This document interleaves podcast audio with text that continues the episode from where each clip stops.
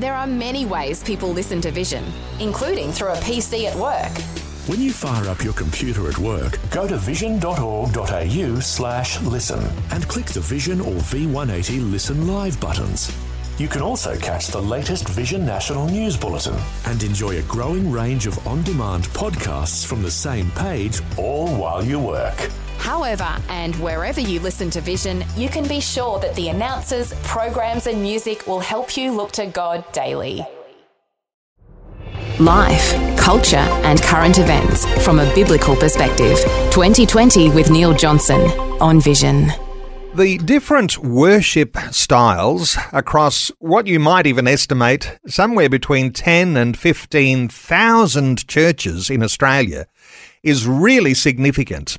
From the modern rock band style worship of some of the nation's mega churches to the unplugged praise and worship in a small country church.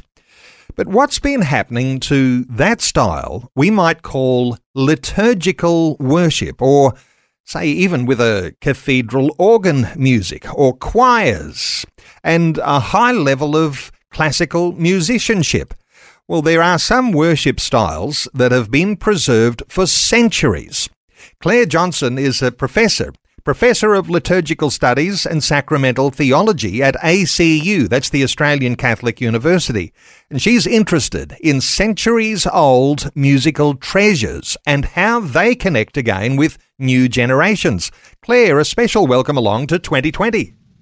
Thank you, Neil. Lovely to be here. Clare, let me ask you at the start here um, liturgical music, and for people who go to a, sort of a modern evangelical or a Pentecostal church, this almost seems so far removed from their experience.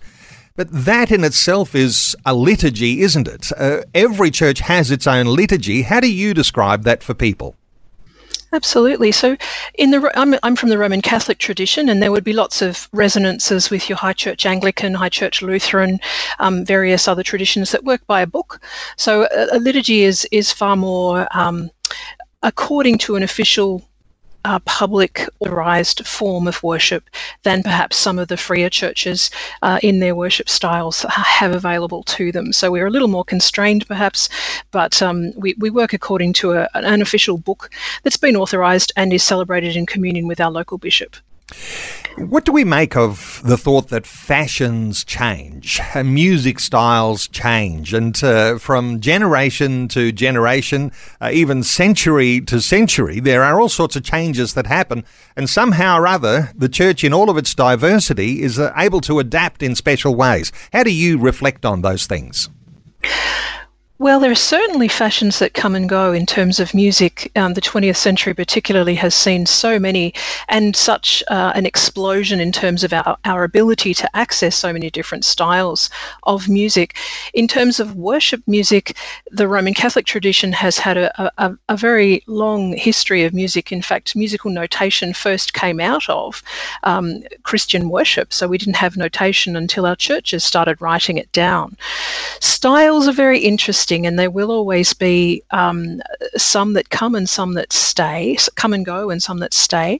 Um, the Roman tradition has possibly the most notable form of its music being that of Gregorian chant, which of course first came about in notation in about the 9th century, and we've had it going ever since then. But of course, that's not not been the only music that we've had, um, and our our Christian brothers and sisters in other denominations, particularly, have been, I think, leading us in terms of being able to incorporate other styles of music into the Roman Catholic traditional Gregorian style as well. So bring in folk music, that is music from the people, um, and certainly nationalistic music. And then when we get into the 20th century, we get all sorts of other styles coming into play.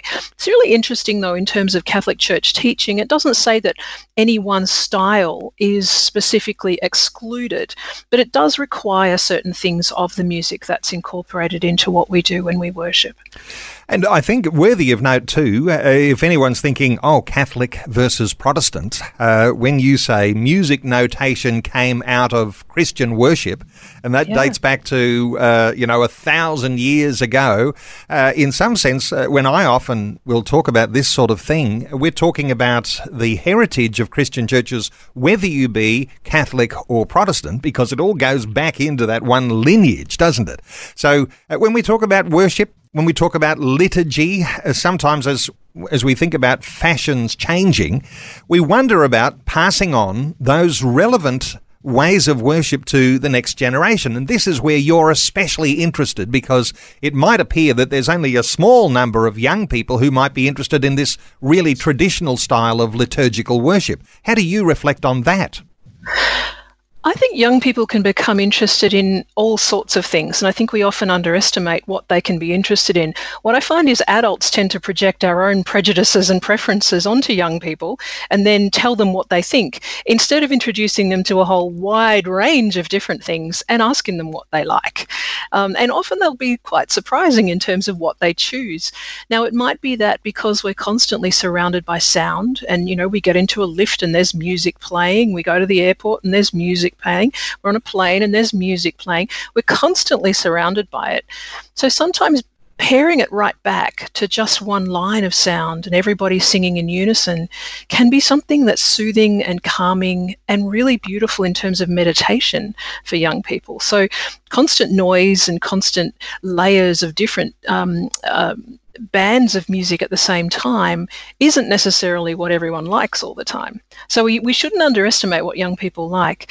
Um, and we should be exposing them to absolutely everything we can while also maintaining our tradition and saying this is something that we've sung for a thousand years. And that in and of itself can be quite intriguing to young people. The fact that this has actually been our song. This has been our way of praying for such a long time. So let's step into that and see what it feels like. And when you've got a music style that, as you say, can last a thousand years, you can't just write it off easily and say it really is just a change in fashion or a change in listening preference.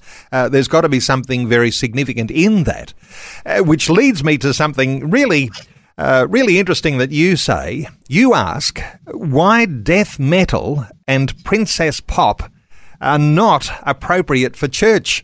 Some people will say, well, that's not our style of church either. But, uh, but you know, when some church expressions have even these more radical ways of worship, what are your thoughts here? So they're quite different in and of themselves, Princess Pop and, and Death Metal. Um, so I'll, te- I'll treat them separately. The thing about Princess Pop is that it's it's pop music. Now, pop just by its nature, is ephemeral. If you think about a bubble, it floats around for a little while and then it pops and disappears. So, pop music is actually not designed to stick around for a long time. So, it's something that moves through very quickly. Princess pop is, is kind of a pejorative title, really, but just to sort of, it, it's focusing on a personality, one person who is the focus of attention, and their song is the most important thing. Now, when we come to liturgical worship, it's about the work of an assembly working together to praise God. It's not just about one person performing in front of everybody else in our Roman Catholic tradition. The idea, if you have a leader of song or a cantor operating in the liturgy, so one solo voice, is that they're, they're drawing everyone else into prayer. They're drawing everybody into their own prayer, their own voicing of prayer. So often you'll have an interaction or a conversation within the music between a cantor who perhaps sings the verses of a psalm in order to lead the response of the assembly when they come in and have their part.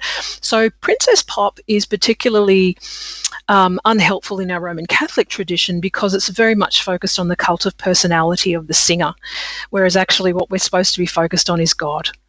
So does that help a little bit in terms of that one? Look, I think so. And uh, yeah. interesting, isn't it? Because uh, if we're talking about expressions of worship and the way you describe what liturgical worship looks like. Does that need to, by necessity, fit into the whole expression of what happens in church. Now, when you're talking about liturgical worship, I'm thinking of a cathedral where the acoustics are such that, you know, uh, things just sound incredible when you've got a choir singing or someone is, or all are singing on the same note.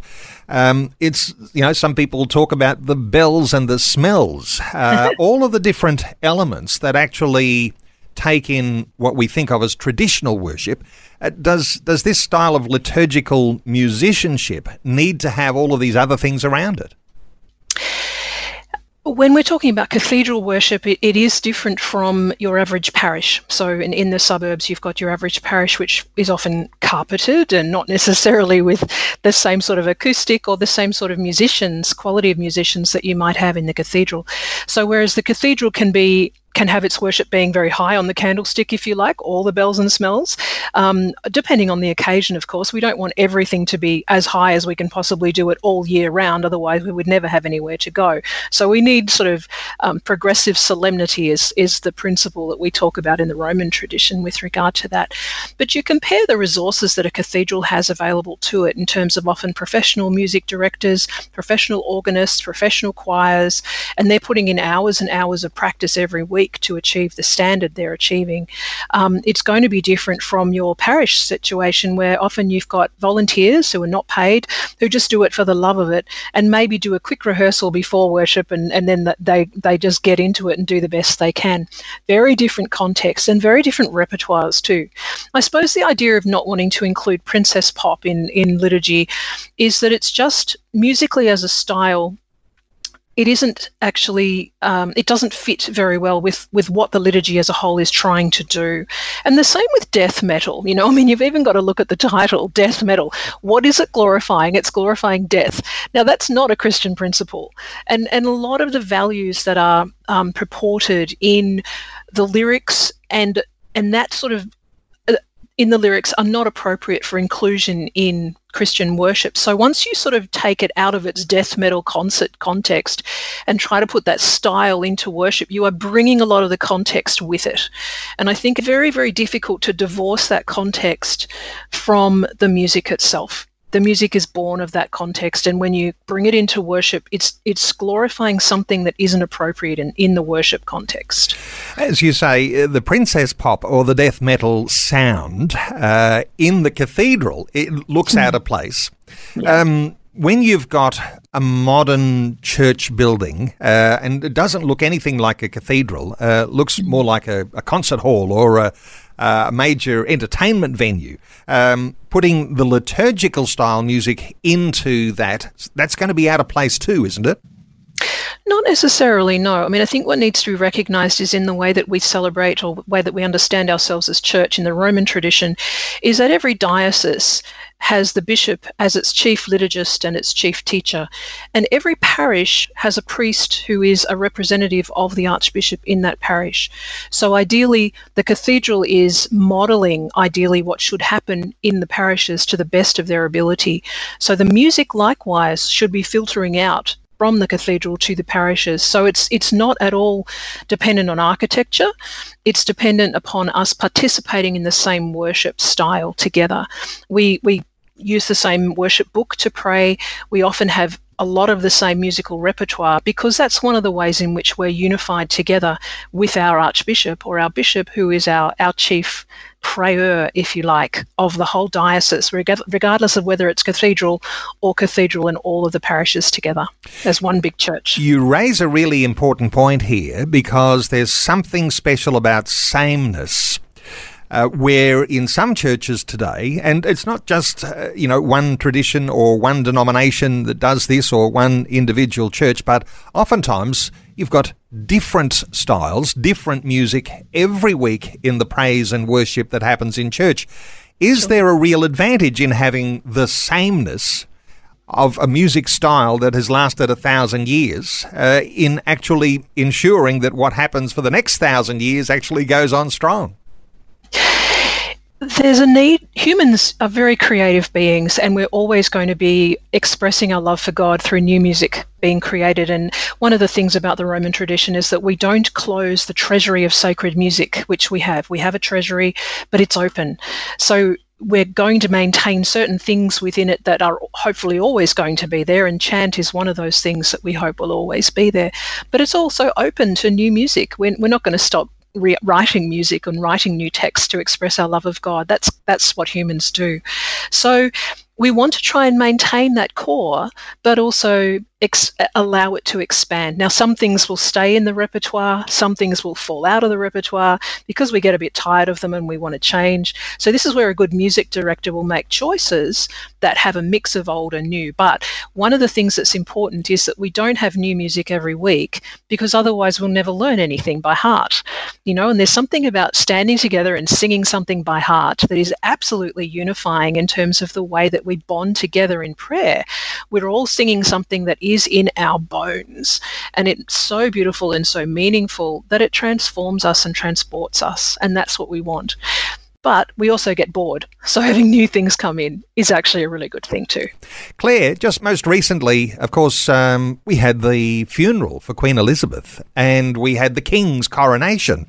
And these were the biggest church services of the century. And in amongst that worship style was liturgical style church. So this is not something that is really of the past because it will continue to go on, especially in, in, in royal family circles. What are your thoughts? Do you have any any reflection on the on the funeral or the king's coronation and the liturgical styles used there? Oh, certainly. They were magnificent events and, and just, um, I think, very unifying in terms of the way that, particularly the coronation, um, King Charles invited all sorts of representatives from different religious traditions and different Christian denominations to be present. And then we had this wonderful choir and singers who were leading the whole worship from the very, you know, from the the center of that beautiful cathedral.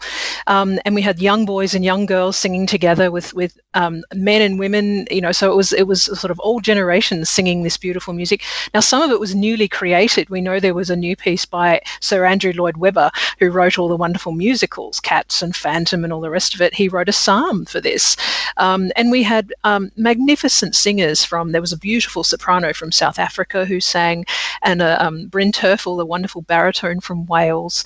So we had glorious music absolutely shining through um, that coronation. Uh, and, and the Anglicans do it absolutely beautifully. And there were so many um, wonderful takeaways from that, I think. And, and I, I just look at the youngsters in that choir, for example, and how wonderful musicians they are. You know, they are standing there, um, their eyes focused on their director, doing beautifully in terms of the sound that they're making and the prayer that they're conveying through that song. And it was just such a wonderful event to see. And if you want to have faith passed on from generation to generation, there has to be something traditional, there has to be something old, there has to be yeah. something that has lasted the thousand years for that tradition to continue on. Which leads us to the kids. And the separation that a lot of young people might have from this style of worship. And, uh, you know, all churches have their liturgy style. How important is it, do you think, nurturing kids to appreciate finer music, finer worship, even these great traditions of the church? It's extraordinarily important. Um, I was fortunate enough to grow up as a, a, you know, among a family that were regular church attendees, and I was also a singer. So I was high, I was sort of pulled out of class. At one point. We were having a class mass. I was about seven, and they knew that I sang in a children's choir outside of church, and I was uh, I was hauled up in the middle of church up to the microphone and asked to sing. And i was sort of like okay here we go. I'll do this as a seven year old it was just what i did. It was you know, I could sing as much as I could speak. And that's one of the important things that kids have to learn. No music teacher should ever tell a child that they can't sing. That's the worst thing a music teacher can ever do. You might not be able to sing in tune, but if you can speak, you can sing. Yeah. And in fact, singing is simply heightened speech. So moving people from speaking into singing is a really natural thing to do. And the reason that we started singing in church is projection you can actually project your voice much further when you sing than you can when you speak. So a sung uh, sound is going to go much further in a church. Children get really intrigued by lots of things, and when they're taught with passion and enthusiasm, and you don't underestimate their capacity to take on new things and their intelligence when it comes to understanding things like music, um, you know, we we have to give them the opportunity to go as far as they possibly can with this. And if you teach them with passion and you, you obviously love your subject, they're going to fall in love with it too. I've often been really surprised by what young people will end up liking when you provide them with a range of different music and the sorts of things that they end up picking out as their favorites. They're not necessarily what you might expect. And they might even choose something that might be completely diametrically opposite what their parents think is right. And you never know. Precisely. That that's a possibility. Yeah. you know, right. uh, is there a big comeback uh, around the bend? Uh, in traditional uh, liturgical worship because, you know, I'm talking to you today and we're not hiding the fact that you'd love to see a whole lot of uh, children and young people drawn into uh, some liturgical worship styles. So is a comeback possible? I don't know that we need a comeback. I think we just need to utilize what we've got now and and build on that for the future. So music was one of the ways that I maintained my contact with church when I was a teenager, for example. You know, having the chance to be a maker of music in a worship context as a 14, 15 year old was incredibly formative for me. Now, I was, you know, somewhat musically gifted and I was surrounded by others who were a little bit older than me, but also musically gifted. But our church gave us the opportunity at that age to actually take a leadership role and to feel like this was welcome and enjoyed and important. And I think we need to recognize the need for young people to be welcomed in that way, to feel like they've got a place in all of our worshipping assemblies and not just be sung at, but actually be the ones doing the singing, leading the singing. You know, if they've got skill, draw them in. For goodness sake, they're going to inspire lots of people, old and young, because they're wonderful music and worship leaders too. Is it the case, you think, that if you're a part of a church that has some traditional liturgical worship, that somehow or other you've got to leave any excitement about any modern music styles at the door or leave them out of your life altogether? For some people, that's a big sacrifice. Can you appreciate modern music, even modern praise and worship music, and still have a passion for liturgical music styles? Absolutely, absolutely, you can, and I think that's that's crucial going forward. You know, we we have to recognise that the style so long as it's not death metal or princess pop, is actually quite appropriate. You know, eh, we can draw in all sorts of different styles appropriately into worship. The really important thing, Neil, is that the theology that's conveyed is correct. So if we've got a problem with the theology of the text, for example, then we can't use that in worship. But if, if our music is written, is if the text that we're using for our music, regardless of style, except for a couple of exceptions, if the text is scripturally based and theologically sound, then the style of music isn't quite so important, so long as it's good music of whatever style it is. Um, so if, if you're wanting to do something that's that's Christian rock, if it's good quality Christian rock and it's got really good scripturally based text and it's theologically sound for your particular tradition, great, bring it in. But it doesn't mean that we lose the older stuff as well. And I think this is the challenge for us is to try and maintain we we use particular styles of music on particular occasions for example you know doing something quite pared back and chant like on Good Friday, which is the most solemn day of the year for us, is absolutely appropriate. You wouldn't want to have something that's over the top and too happy on such a solemn occasion. So, horses for courses in terms of music choice. Uh, so, for musicians, and sometimes you've got organ music and various things like that. Uh, and as you're saying, that in the Catholic tradition, there's this Gregorian chant, uh, learning how to do that. Um, you know, is this something that, you know, every now and then you'll actually get a, uh, some sort of a mainstream music hit that actually has some Gregorian chants in there. Um, this sort of thing, an appeal for young people. Again, uh, if you're a part of it as you're growing up, you're going to be more inclined to want to be involved in it, aren't you? Absolutely. The, the, pipe organ particularly is fascinating because I think any any young child who has the chance to play piano or learn piano potentially can play pipe organ. And the sooner we introduce them to the beauty of pipe organ, the more likely we're going to have a future generation of organists. And it is the most fantastic instrument. What it can do, the amazing sounds it can make, the range of different sounds those pipes can elicit. I think introducing young children to this instrument at a young age is really important because as you get older, it becomes more difficult for you to coordinate using both hands and both feet at once, which is quite a skill for the pipe organist. Um, but also, you know, there's no reason why we can't use pipe organ and guitar. Now, I have a colleague who um, was the director of the Notre Dame Folk Choir in the US in, in Indiana, um, and he and his his he's a wonderful guitarist, and he would write music for whatever ensemble of students happened to be at the university that year. And his colleague was a pipe organist. So we would have pipe organ, we would have guitar, we would have violin, we would have flute, we would have bongos, we would have, you know, all sorts of instruments, depending on who happened to be there with what skills that year. So I think we need to think beyond simply one genre for pipe organ. They can do all sorts of things. And it's about, our creativity then in terms of what other instruments we incorporate and what sorts of music that, that it's used in. Uh, let's talk about a seminar that you've got coming up, and uh, you're wanting to use a seminar to inspire new generations in this style of liturgical worship. Uh, what have you got planned coming up on July 3rd through the 6th uh, at the ACU in Melbourne?